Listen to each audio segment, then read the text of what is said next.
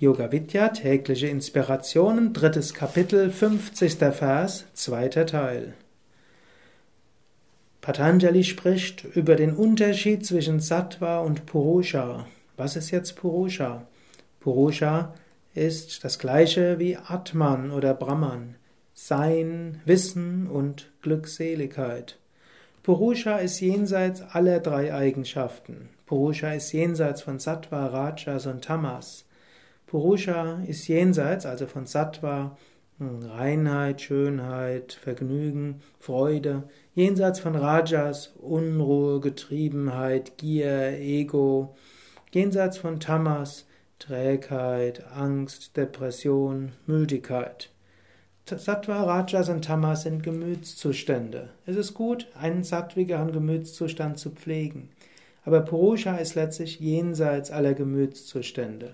Du kannst nicht dauerhaft sattwig sein. Der menschliche Geist geht durch Höhen und Tiefen und durch Sattva, Rajas und Tamas. Bemühe dich trotzdem, den Sattva-Anteil zu erhöhen, aber nicht als Selbstzweck.